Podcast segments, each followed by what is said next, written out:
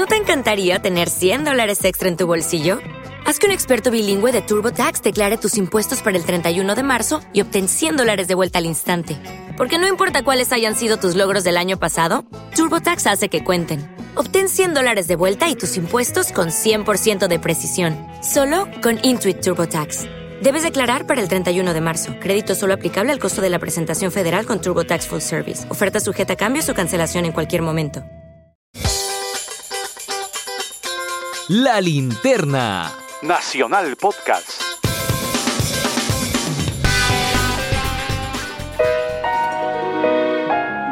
Hola, este es el podcast La linterna por Radio Nacional. Soy César Bedón y me acompaña, al igual que en el episodio anterior que espero hayas escuchado la semana pasada, me acompaña Leslie Guevara. Hola Leslie. Hola César, gracias por invitarme de nuevo a tu programa. sí, ¿quién lo diría, no? Bueno, con Leslie vamos, a, vamos a conversar o pensamos qué sería bonito para que ustedes lo, escucharan y pudieran compartirlo también, al menos mentalmente. Vamos a conversar acerca de cosas que hemos estado leyendo en estos días em, a través del programa Entre Libros que sale todo, todos los sábados a las 8 de la noche, como saben ustedes. Hablamos acerca de libros, tratamos de recomendar en fin, cosas interesantes o de conversar con gente interesante, tanta que la haya en nuestro país.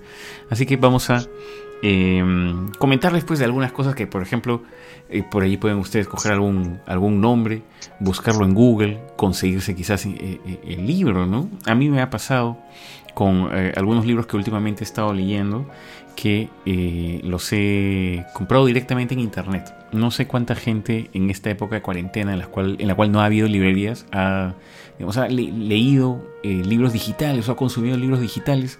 a mí es un formato que me entusiasma un montón yo tengo un aparato lector electrónico y bueno, tú vas, aprietas un botón, compras un libro y lo puedes tener inmediatamente en tu lector electrónico, ¿no? Tú también conoces, bueno, yo tengo un Kindle, tú también lo tienes, Les. ¿Qué tal? Yo, tengo, yo también tengo un Kindle, solamente que pasó una cosa, que al inicio de la cuarentena, justamente mi Kindle se malogró.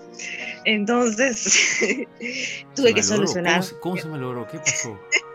Se malogró como, como, suelen malograrse estos aparatos tecnológicos, ¿no? A veces el usuario se sienta encima y eso me pasó a mí. me senté encima. Muy, muy bacán el lector electrónico, pero te sientas encima y se rompe la pantalla o se raja y ya no puedes leer bien. Pero bueno, si eres cuidadoso, si eres cuidadoso, te puede dar largas horas de disfrute un libro, un, un, lector electrónico, pero es verdad que no es lo mismo y ya lo han señalado varias personas, así que para qué incidir en ello que no es lo mismo que tener el libro en físico y poder tocarlo, ¿no? Pero bueno, yo este, en cuarentena me compré al menos un libro que fue em, un, libro llamado Lo que no tiene nombre, escrito por la escritora colombiana Piedad Bonit, que es un libro del año 2013 que yo conozco y conozco también esta escritora colombiana porque el año pasado me parece que fue que ella vino aquí para la, feria del libro y eh, ah. era un nombre que yo no tenía en mi, en, mi radar, digamos, ¿no? el de Piedad Bonet, y supe de este libro que es un libro famoso y, es famoso en parte por el desarraigo que hay detrás, porque es un libro escrito por ella en torno a la muerte de su hijo. Su hijo se suicidó, eh, él tenía esquizofrenia y en un, dentro de un cuadro depresivo se suicidó, entonces por supuesto resultó un, terrible golpe para ella y luego de procesar la experiencia escribió un libro que yo creo que hay que tener una gran valentía para escribir un libro como este, mm, llamado Lo que no tiene nombre, que es un libro que además yo recomendaría, pienso, para personas que están buscando palabras de consuelo en momentos en los cuales pierdes a una persona querida, ¿no? Hay, hay, hay un libro que se publicó también en nuestro país eh, hace, me parece que fue en el 2018, mediados, finales, llamado El hijo que perdí, que lo escribió una escritora peruana llamada Ana María Izquierdo, quien falleció hace algunos meses. Y mm, es un libro también escrito desde el desgarro y desde el dolor, ¿no? Entonces es la clase de literatura que, que, mm, conmociona, que, duele un, poco eh, y que es necesaria al mismo tiempo. Entonces, bueno, ese libro a mí me ha gustado. Es un libro que he estado leyendo en esta época de cuarentena y a mí mismo me ha acompañado, digamos, en mi proceso, ¿no? Ese, ha sido, ese es el último libro que he acabado. Porque tengo varios libros comenzados, por supuesto, pero es el último libro que he acabado. ¿En qué andas tú, Leslie, que has estado leyendo en esta época de cuarentena? Es así, ¿no? Como tú dices, uno todo el tiempo está comenzando libros, picoteando. Y, no los acabas necesariamente, ¿no? O sea, ¿tú también comienzas libros que no terminan? Sí, o sea, ya esta, em, no sé, como esa restricción, como eso de tienes que acabar el libro, ya no lo tengo, ya no lo tengo, ya lo, ya lo superé hace tiempo y, yo pienso que uno tiene que leer siempre lo que le dé ganas de leer, por donde sea y como sea. Yo no he estado leyendo eh, un libro tan, tan duro como el que tú mencionas, me parece que al contrario, no sé, he estado leyendo cuentos, he estado metida con los cuentos. ¿Cuentos? en los cuentos de... ¿Qué, cuentos has estado leyendo? Perdón, te perdí. Te perdí. De Hernán Casiari, he estado en el universo. Hernán Casiari. He estado leyendo los cuentos de Hernán Casiari, un montón. es un universo, ¿no? Es un universo eh, con Orsay. Hernán Casiari, ¿Quién, ¿quién es Hernán Casiari? Cuéntanos un poquito lo que sabes tú de Hernán Casiari para la gente que nos está escuchando lo primero que yo sabía de Hernán Casiari era que era un pata que le dio un infarto. Eso sabía yo.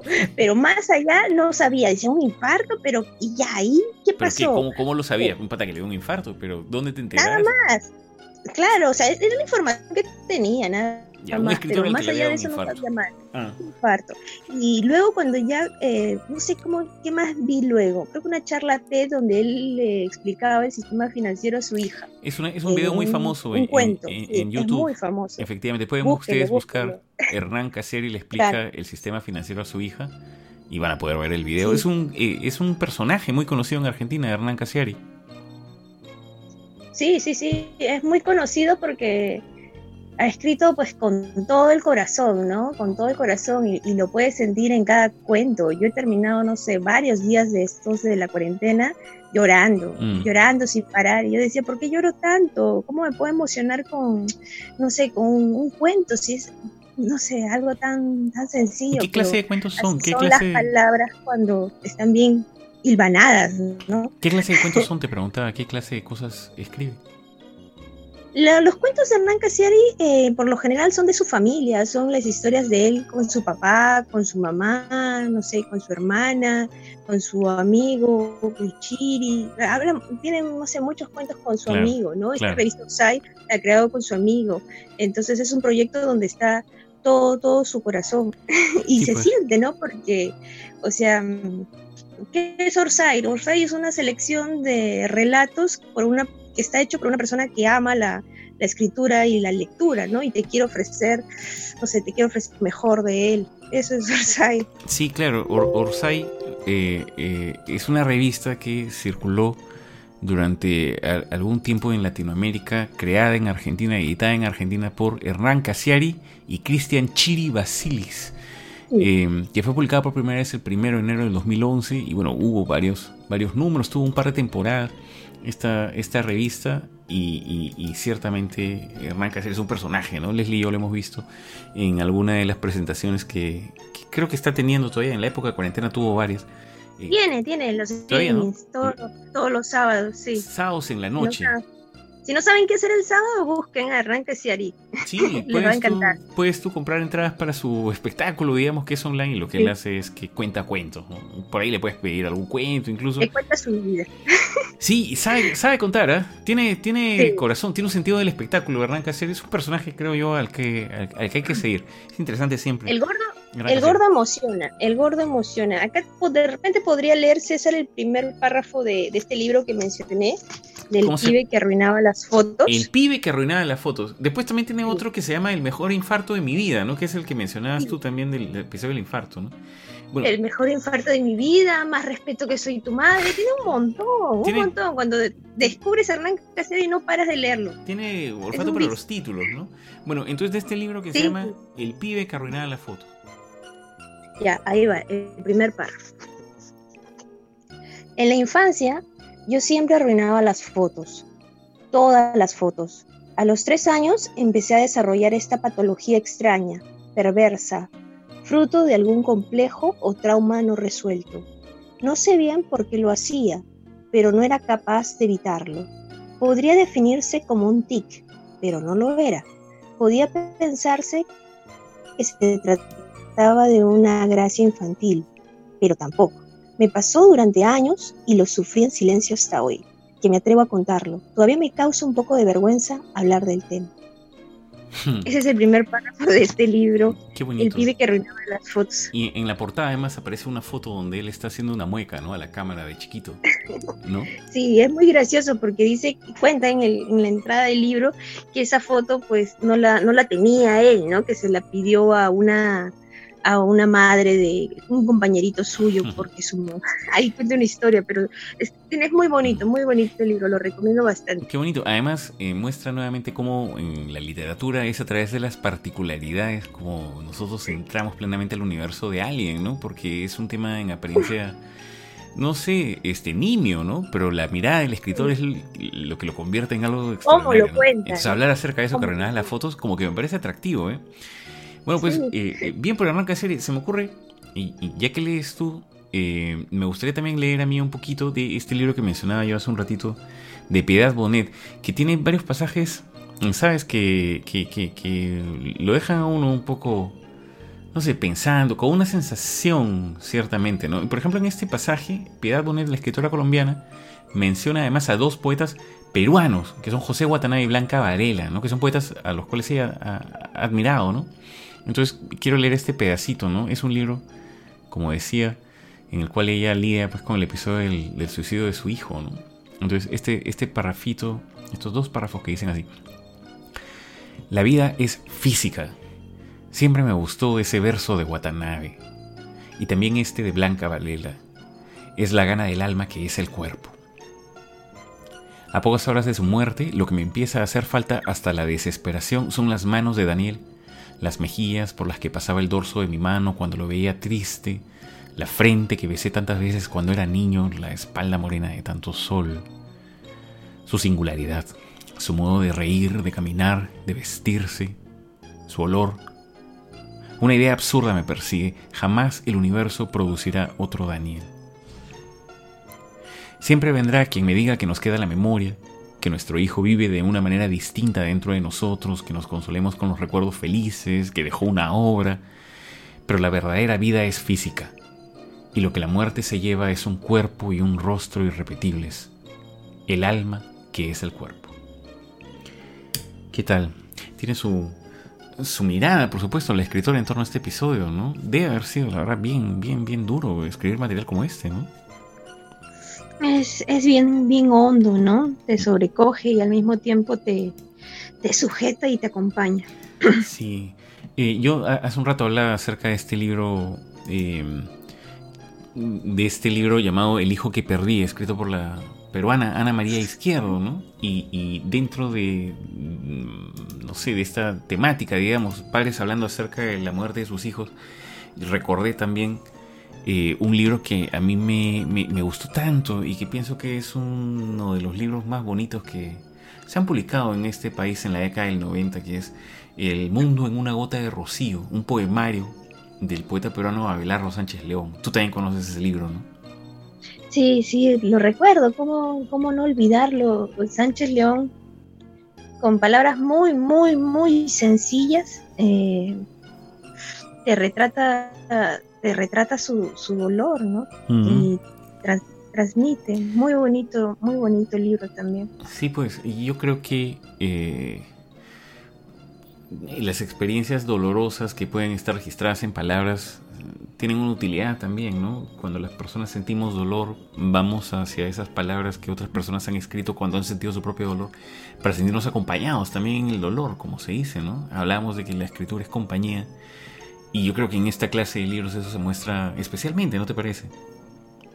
Sí, son muy necesarios exclusivamente en este tema, ¿no? Me parece que se tiene que leer más, más y escribir más sobre, sobre estos temas, que son pues. tan humanos y necesarios. A ver si la próxima vez leemos un poquito eh, leemos un, poquito, no sé, en fin, de este, de este género, de este libro de Abelardo Sánchez, yo que lo ubique primero acá, entre las cajas que aún tengo con, libros, producto de la mudanza, producto de la cuarentena, pero sería bonito, pienso. Eh, quería, y quería mencionar, hacia el vuelo, eh, puesto que el, el tiempo vuela también, y quería mencionar al vuelo. de libros. Oye, es que yo me podría pasar hablando acerca de eso. Hablar de libros es hablar acerca de la vida, ¿no? los libros son acerca de la vida, eso es una de las cosas bonitas que tienen. Son personas los libros. Mm, sí, sí, sí. Es algo así como. Richard Ford, me parece, este escritor, creo que decía algo así como que eh, mm, uno va a los libros para encontrar las cosas que la vida no dice acerca de sí misma. Es decir, los libros son acerca de la vida. Nosotros vamos a los libros para encontrar información acerca de qué cosa es vivir, qué significa vivir, cómo se vive, cómo viven otras personas también ciertamente, ¿no? Toda esta lógica según la cual los seres humanos, nuestra especie, busca historias y se comunica a través de historias es alucinante, ¿verdad? Pues es un mecanismo biológico y evolutivo, ¿no? Los seres humanos nos contamos historias y necesitamos de las historias. La, naturaleza ha favorecido que cuando nosotros tenemos al frente una historia que está bien contada, para que nos sintamos secuestrados por esa historia y mucho placer recorre nuestro, nuestro cuerpo en el momento en que estamos enganchados con una historia y hay una razón para eso, pero no vamos a hablar ahorita de eso, porque como decíamos el tiempo se va, pero es la clase de temas que pueden asomar aquí en un podcast como este. Yo solamente quería eh, mencionar, porque quería leer un pedacito también de, de este libro, que eh, y, y me parece como idea interesante para los, para los oyentes, ¿no? Un libro que se llama La Revolución de la Inteligencia, escrito en el año 1975 por Luis Alberto Machado, un escritor político también, abogado, venezolano, quien en la década del 70 también eh, se convirtió en ministro de, de, de Desarrollo de la Inteligencia que es un título un tanto peculiar porque el, el, en, en, la época en la cual él estuvo participando del gobierno venezolano, estamos hablando hace algunas décadas, hubo un Ministerio de Desarrollo de la Inteligencia que implementó y ejecutó planes para que la población desarrollara su capacidad de relacionar, que finalmente la inteligencia es la capacidad de relacionar conceptos, ¿no? Entonces en este libro él habla acerca de eh, esta idea que yo antes no la tenía tan, tan pensada y que me parece tan hermosa, y es la idea de que los seres humanos tenemos derecho a desarrollar también nuestra inteligencia, porque la inteligencia puede ser desarrollada, ¿no? Y que eh, un poco el libro aboga por eso que a través de la de las políticas, incluso gubernamentales, se puede lograr eso, ¿no? Que la gente desarrolle su propia inteligencia, ¿no? Que el pueblo entero, que todos los seres humanos desarrollemos claro. nuestra inteligencia y avancemos, ¿no? Suena como una como un cuento de Borges, algo así muy fantástico. Suena fantástico, pero, pero tiene perfecta, oh, perfecta lógica. Lo que, lo que él cuenta, ¿no? Se sabe ya además, lo sabemos los seres humanos hace ya algunas décadas que la inteligencia eh, no se mantiene, no es estática, sino que uno la puede desarrollar y que la misma capacidad de relacionar eh, conceptos de la mente, del cerebro, también se puede desarrollar a través del ejercicio. Es decir, que el cerebro es muy plástico, ¿no? Porque antes, hace sí. unas décadas también, el rollo, lo que te decían, era que tú te venías con una inteligencia que era fija, te la medían con, un test de, co de, de, de mm, cociente intelectual, y ese test determinaba si eras inteligente o no. Y era una barbaridad tremenda, ¿no? Ahora ya se sabe que las inteligencias son múltiples, ¿no? Este, hay, hay, varias maneras nuevas de entender este asunto, pero antes no era así. Entonces te decían, la inteligencia es algo fijo, pero eh, eh, ya Machado en este libro hablaba acerca del desarrollo de la inteligencia. Es un súper concepto, ¿no? Claro, por supuesto, debería leerse en todos los colegios este libro. Yo no, no lo conocía. Mm, sí, me parece interesante. Pienso que como idea es revolucionario pensar en torno a ello, ¿no? A que la inteligencia puede ser también desarrollada y parte de este propósito sin duda pasa por también leer libros. Eh, te, te, lo pregunto directamente y con esto podríamos quizás ir terminando esta, esta emisión de la linterna para todos ustedes amigos que nos escuchan con cariño. ¿Por qué leer, Leslie? Te lo preguntaría directamente. Tu respuesta, en tus palabras. ¿Por qué leer? Mm, porque leer, porque me, porque te sientes acompañado, porque disfrutas vivir otras vidas que no, no sé, a mí no me alcanzaría el tiempo vivirlas, porque me gusta vivir la vida de los escritores, viajar, no sé, me, me, gusta eso, sentirme acompañada con un libro. Cuando estoy con un libro siento que me voy de viaje y me entrego y me meto a la cabeza de, de ese escritor un tiempo. Y me gusta eso, de meterme durante un buen tiempo. Soy una lectora así de temporadas. Uh -huh. seco, seco, seco al escritor y luego voy a otro, ¿no? Pero sí, para sentirse acompañado, me parece que un libro es un buen amigo. Qué bonito. Muchas gracias, Leslie Guevara, que ha estado por aquí conversando un ratito conmigo y con ustedes también, que están escuchando esta transmisión. Gracias, Leslie, por estar por acá. Gracias César a ti por invitarme y por iluminarnos. Muy bien, entonces nos escucharemos en un nuevo episodio de La Linterna la próxima semana y los dejo con un pedacito de este libro que estábamos comentando eh, hacia el final con Leslie llamado La Revolución de la Inteligencia de Luis Alberto Machado. Este pedacito y nos vamos, que dice así. Un niño del siglo XX no nace siendo un niño del siglo XX. Si naciera en las cavernas, sería un niño de las cavernas. Se enseña la vida, se enseña la cultura y también se puede enseñar la inteligencia. Un niño recién nacido es la criatura más desasistida de la Tierra. Un hombre adulto la más poderosa. ¿Qué es lo que ha producido el cambio? Podría definirse al hombre como el animal con mayor capacidad de aprender. Justamente porque puede aprender es por lo que es hombre. De la naturaleza aprende a ser. Por la educación ha aprendido a aprender. Es necesario que aprenda también a entender. Nos escuchamos amigos la próxima semana.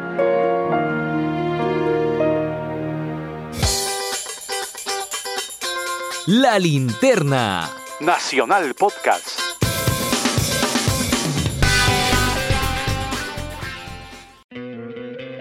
¿No te encantaría tener 100 dólares extra en tu bolsillo? Haz que un experto bilingüe de TurboTax declare tus impuestos para el 31 de marzo y obtén 100 dólares de vuelta al instante. Porque no importa cuáles hayan sido tus logros del año pasado, TurboTax hace que cuenten. Obtén 100 dólares de vuelta y tus impuestos con 100% de precisión. Solo con Intuit TurboTax. Debes declarar para el 31 de marzo. Crédito solo aplicable al costo de la presentación federal con TurboTax Full Service. Oferta sujeta a cambios o cancelación en cualquier momento.